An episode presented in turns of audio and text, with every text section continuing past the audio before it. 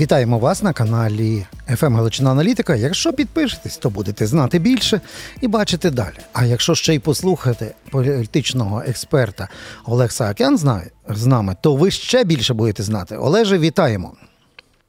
Ради бачити що ти вітаю. Да, перше, це пограємося в кругосвітню конспірологію. Є така е, в нас традиція перед Новим роком мужички е, з вулиці Банкової раптом їдуть на інаугурацію е, в Аргентині, потім виринають в Північній Америці, а потім ще 2 мільярди хапають прямо з столиці Осло і рухаються в невідомому керунку. Що це за такий дивний е, вояж-вояж вийшов?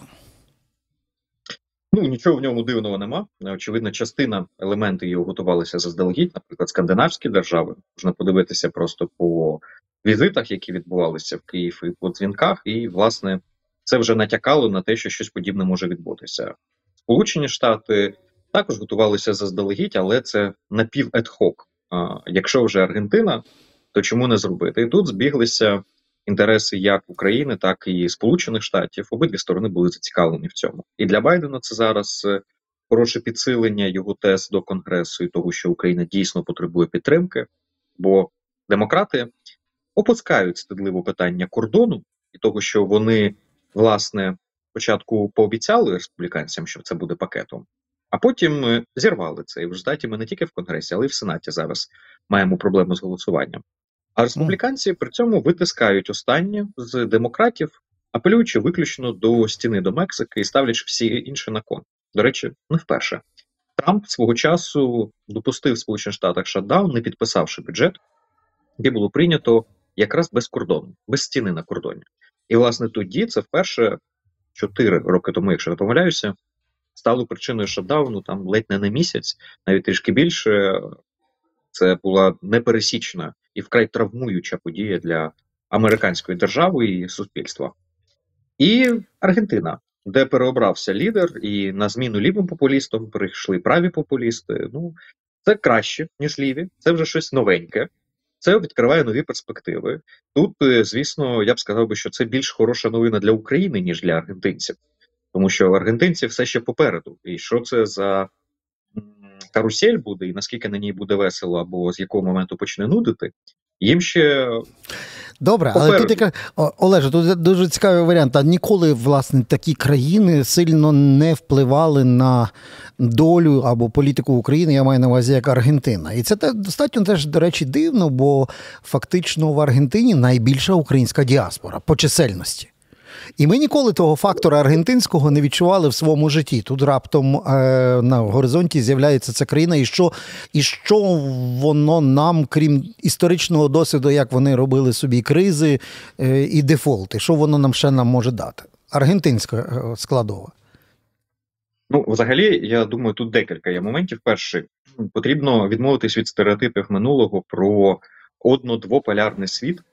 А, І про те, що політика зараз світова вирішується всього в декількох столицях. Ні, ми бачимо, що вага і економічна, і політична, і безпекова Сполучених Штатів, наприклад, після Другої світової війни і зараз це дві абсолютно різних ваги. Так само, як і Індії, як Китаю, як багатьох інших держав, відбулася плюральність, і відповідно зараз водорозділ він дещо інакший.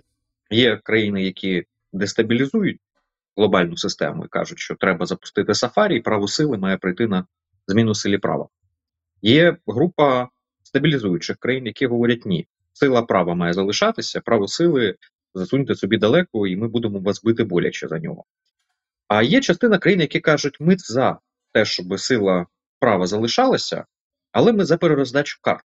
Ну, uh давайте трішки реакціонуємо світ, тому що є арабські країни, які кажуть, ми зараз ну дещо інше положення в світі займаємо, ніж це було в 20 столітті всередині нього, і ми претендуємо на те, щоб більше вирішувати в цьому світові. Не тільки е, країни-переможці в Другій світовій мають сидіти в Радбезі ООН з правом вето, наприклад.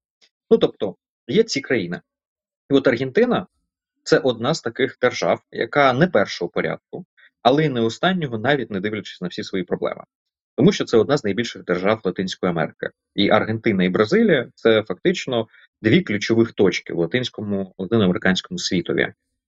Венесуела там свої проблеми, скажімо, і Аргентина вона цікава тим, що або це частина клубу тих, хто дестабілізує світ, і поруч mm. доєднується до Венесуели, Росії, Ірану тощо, і, зокрема, поповнює собою БРІКС, що обіцяла минула влада Аргентини. Mm-hmm. Або це частина сил стабілізації, більш західно орієнтованих, і це те, що обіцяє новообраний лідер Аргентини, який є правим популістом, американо орієнтованим, західно орієнтованим, який іще під час виборчої кампанії, вже після підтвердив, що Аргентина за її управління не стане членом БРІКС. Угу. В цьому випадку, що погано Росії, то однозначно добре нам. Хоча так не завжди відбувається. Але в цьому ну, але зараз в, це для нас важливо. Да, в даний час це е, власне формула, яка працює. І ну я раз ми так вже такого великого глобального почали, то трошки я е, наближуся до наших кордонів і до глобуса України. Бо фактично зараз найближчі дні під е, під Різдво і під Новий рік буде вирішуватися дуже багато важливих для нас питань, до яких ми йшли, крокували дуже довго. І як завжди, з вивестими шляхами, ми ми ж мудра нація, ми не шукаємо легких шляхів, ми обов'язково перепробуємо все, як в анекдоті про кучму, цибулю, плем'я після авіатрощі. Хто хоче нагуглити собі е, еротично-філософський анекдот, а ми з Олегом продовжимо. В цьому випадку, наскільки ми зараз є суб'єктні, наскільки ми заручники різних. Орбанів, Фіцо е, та інших нехамерів. Це я зараз говорю про тих е, три центри, які максимально плюють на Україну і євроінтеграцію, ну і трошки попльовують в сторону е, Брюсселю. Австрія, Словаччина, ну і, звичайно, традиційно Угорщина. Ну, я трішки зламаю конструкцію питання, тому що суб'єктність не означає тотальну незалежність і знаходження в сферічному вакуумі. Тоді б у нас найбільш незалежна і суверенна держава на сьогодні була Північна Корея. Ну або хтось бо там по порядку поруч. Навпаки, в глобалізованому світі це світ співзалежності і повсякчасного балансування між своїми національними інтересами і периметром, і включенням роботою проактивною з тим, щоб просувати свій інтерес. І європейський простір в ньому ми чим більше інтегруємось, а зараз ми інтегрувалися, зокрема, через силу воєнних загроз і того, що вирішується доля світу без малого світоустрою і доля, перш за все, Європи безпекова в Україні. І відповідно те, що ми просуваємось на євроінтеграційному шляху, це звісно відповідь на звитягу українського народу. Але це і відповідь на те, що на заході розуміють ризики для себе. Тобто це почався зустрічний, і на ньому ми взаємоінтегруємося, якби це не було дивно, і відповідно потрапляємо в взаємозалежності. Одна з таких взаємозалежностей це євроскептичні настрої всередині ЄС, і вони мають внутрішню природу, не пов'язану з Україною. Вона почалася ще задовго до російської агресії, навіть 2014 року, через те, що в Європі є криза майбутнього європейського проекту. Нащо потрібен європейський союз наразі пересічному європейцю до кінця зрозуміло. Для нього все, що хороше можна було отримати, воно вже отримане. Останнє це відкриті кордони, відкрите пересування капіталу. Всі їздять, всі торгують, все добре. Що ви ще хочете? Чому Брюссель має вирішувати за національні уряди, яка має бути податкова система, які мають бути стандарти і калібр огірків в супермаркеті, каже пересічний європеєць. Заради чого? А Брюссель не може відповісти заради чого, тому що єдине, що залишилось, це безпека. Але безпека це НАТО. І є зараз в конфлікті знаходиться того, що а як же ж е, забезпечувати безпеку, якщо раптом НАТО не виконає свої зобов'язання, але спиратися при цьому на НАТО не можна розвалити цю конструкцію. Макрон багато разів активнічав з ініціативами стосовно ледь не спільної європейської армії.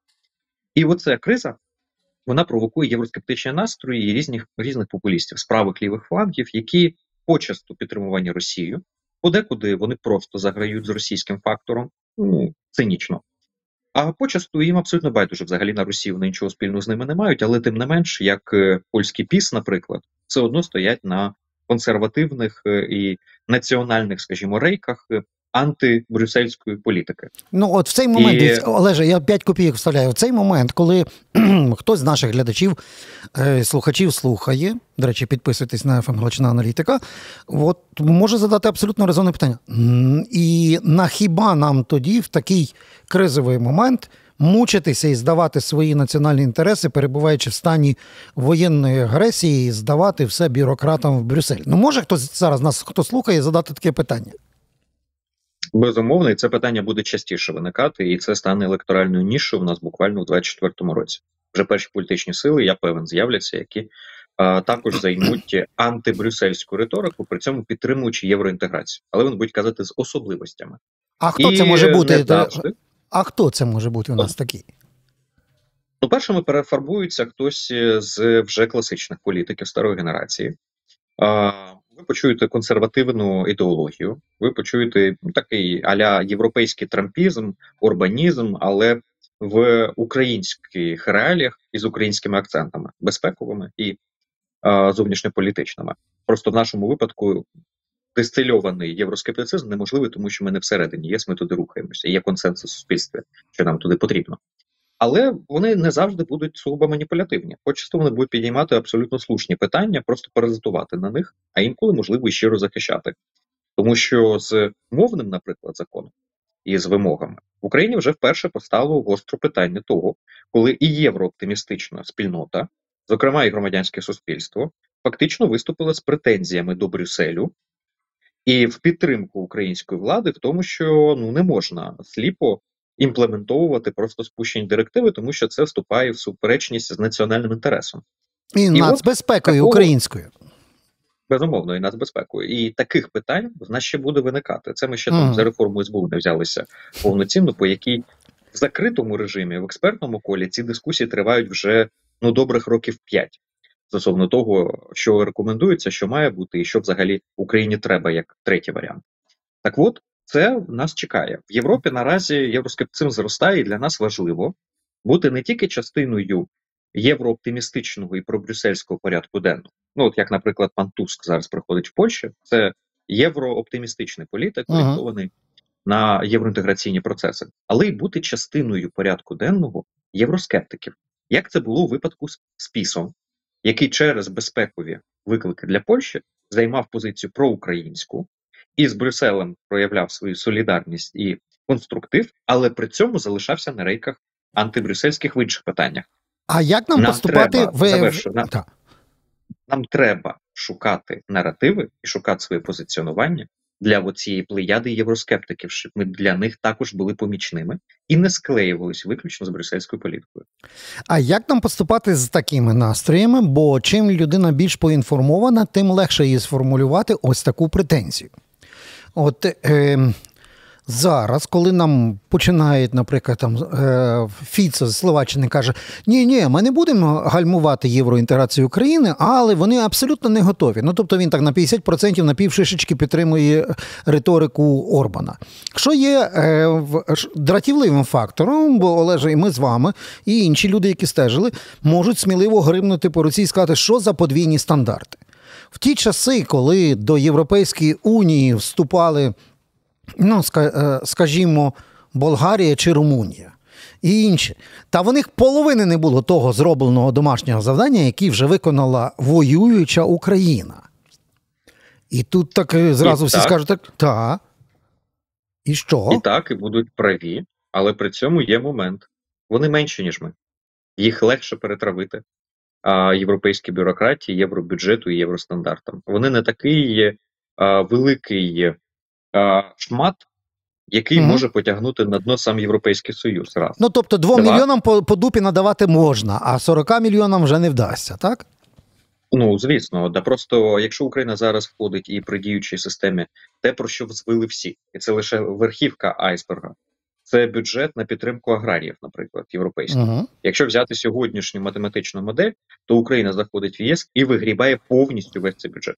На сьогоднішній день вся підтримка аграріїв ЄС дорівнюється всіх країн ЄС, дорівнюється тому, скільки цієї підтримки згідно з цією ж формулою необхідно на одну Україну, а також по промисловості, а також по логістиці. А ви візьміть просто масштаби української залізниці, наприклад, і логістики, і порівняйте з логістикою е, Болгарії, наприклад, або Греції, і зрозумієте, що це е, сотні е, разів, там від десятків до сотень разів, якщо не в тисячу більші масштаби.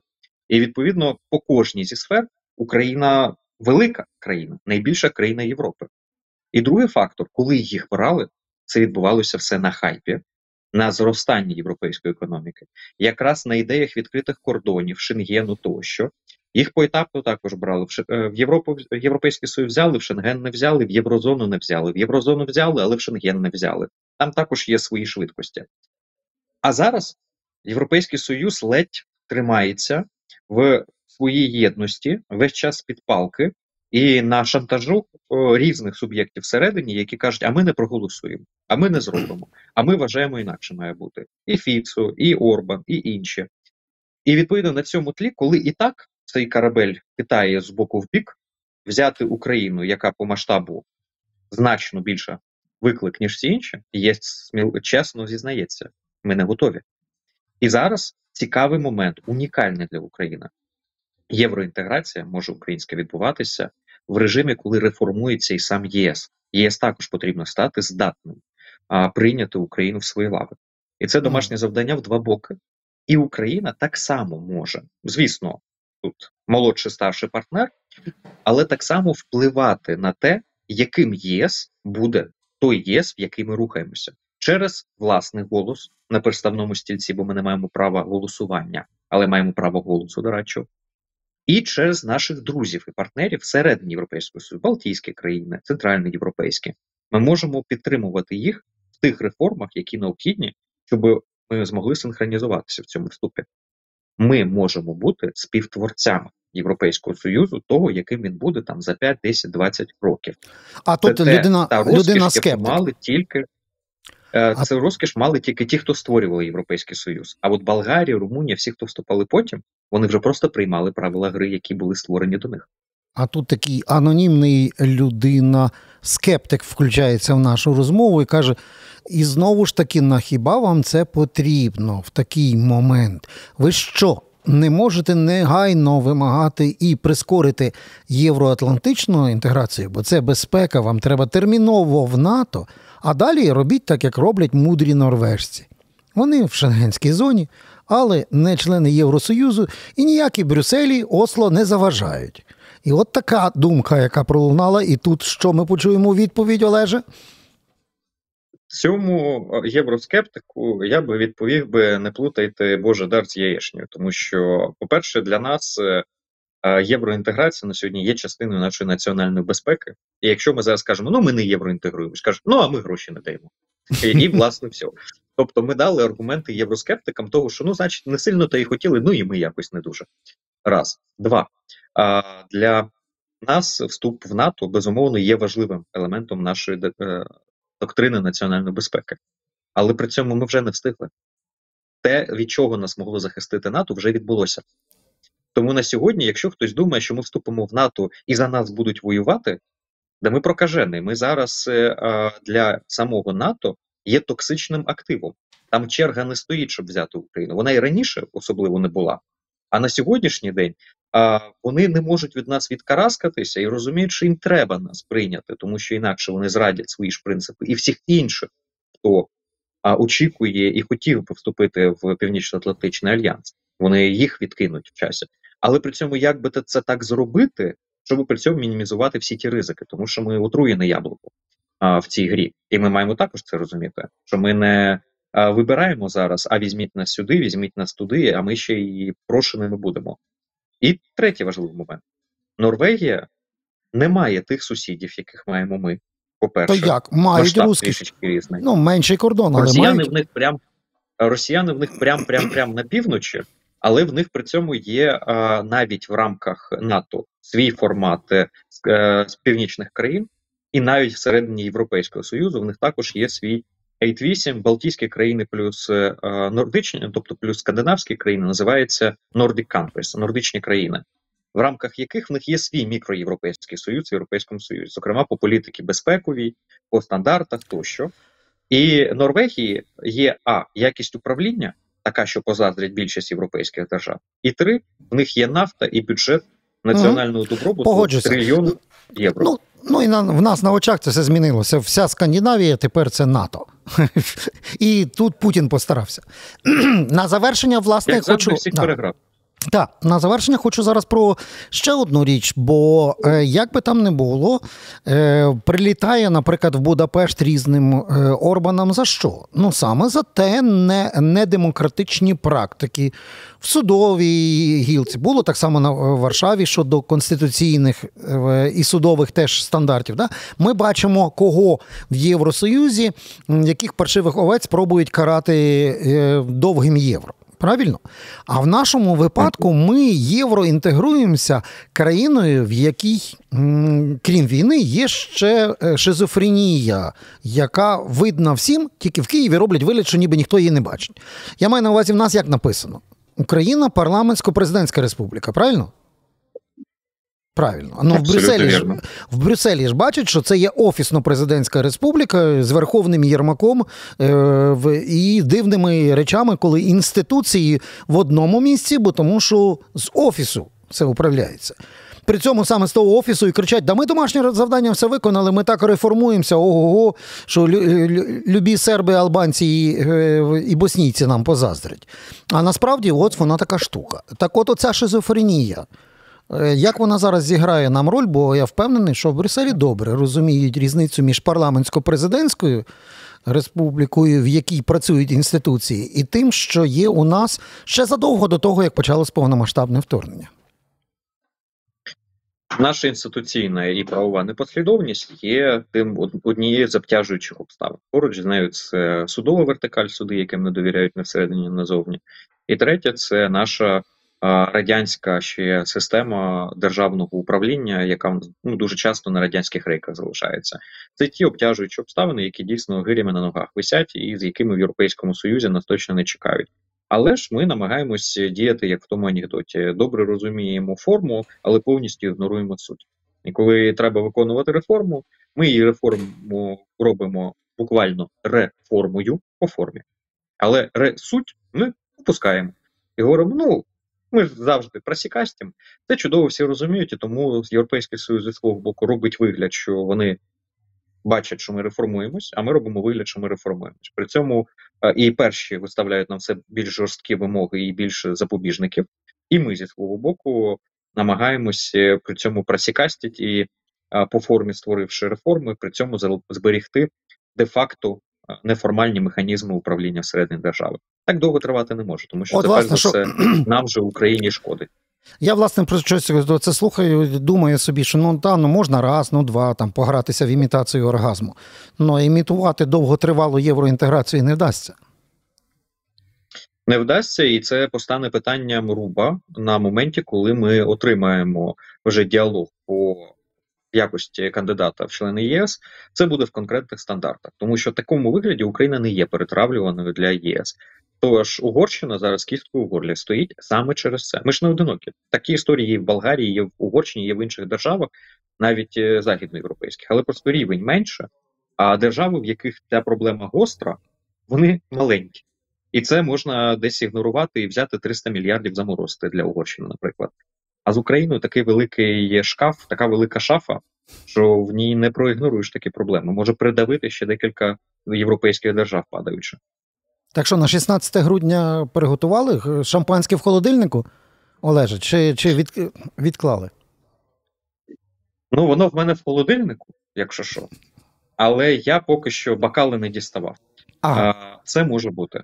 Тут е, проблема ж в чому? Ніби все нормально, і є серйозні приводи для оптимізму, і навіть Угорщина здолана.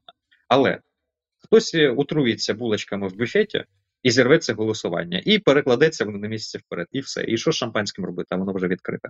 Тому, коли є такі ланки, і їх багато, то на кожній з них може бути якийсь навіть просто неочікуваний збій. Не кажемо гоп, поки не перестрибнемо. Ну так, рівняння з багатьма невідомими. Ми сьогодні в курсах вищої математики з Олегом Саакяном і розв'язували. Олеже, як завжди, дякую за аналіз поточної ситуації і до нових зустрічей. Якщо раптом в нас щось не складеться, то і веселих свят. Е, це був Олег Саакян, і обов'язково підписуйтесь на ФМ Галичина Аналітика, щоб знати більше і бачити далі. До зустрічі.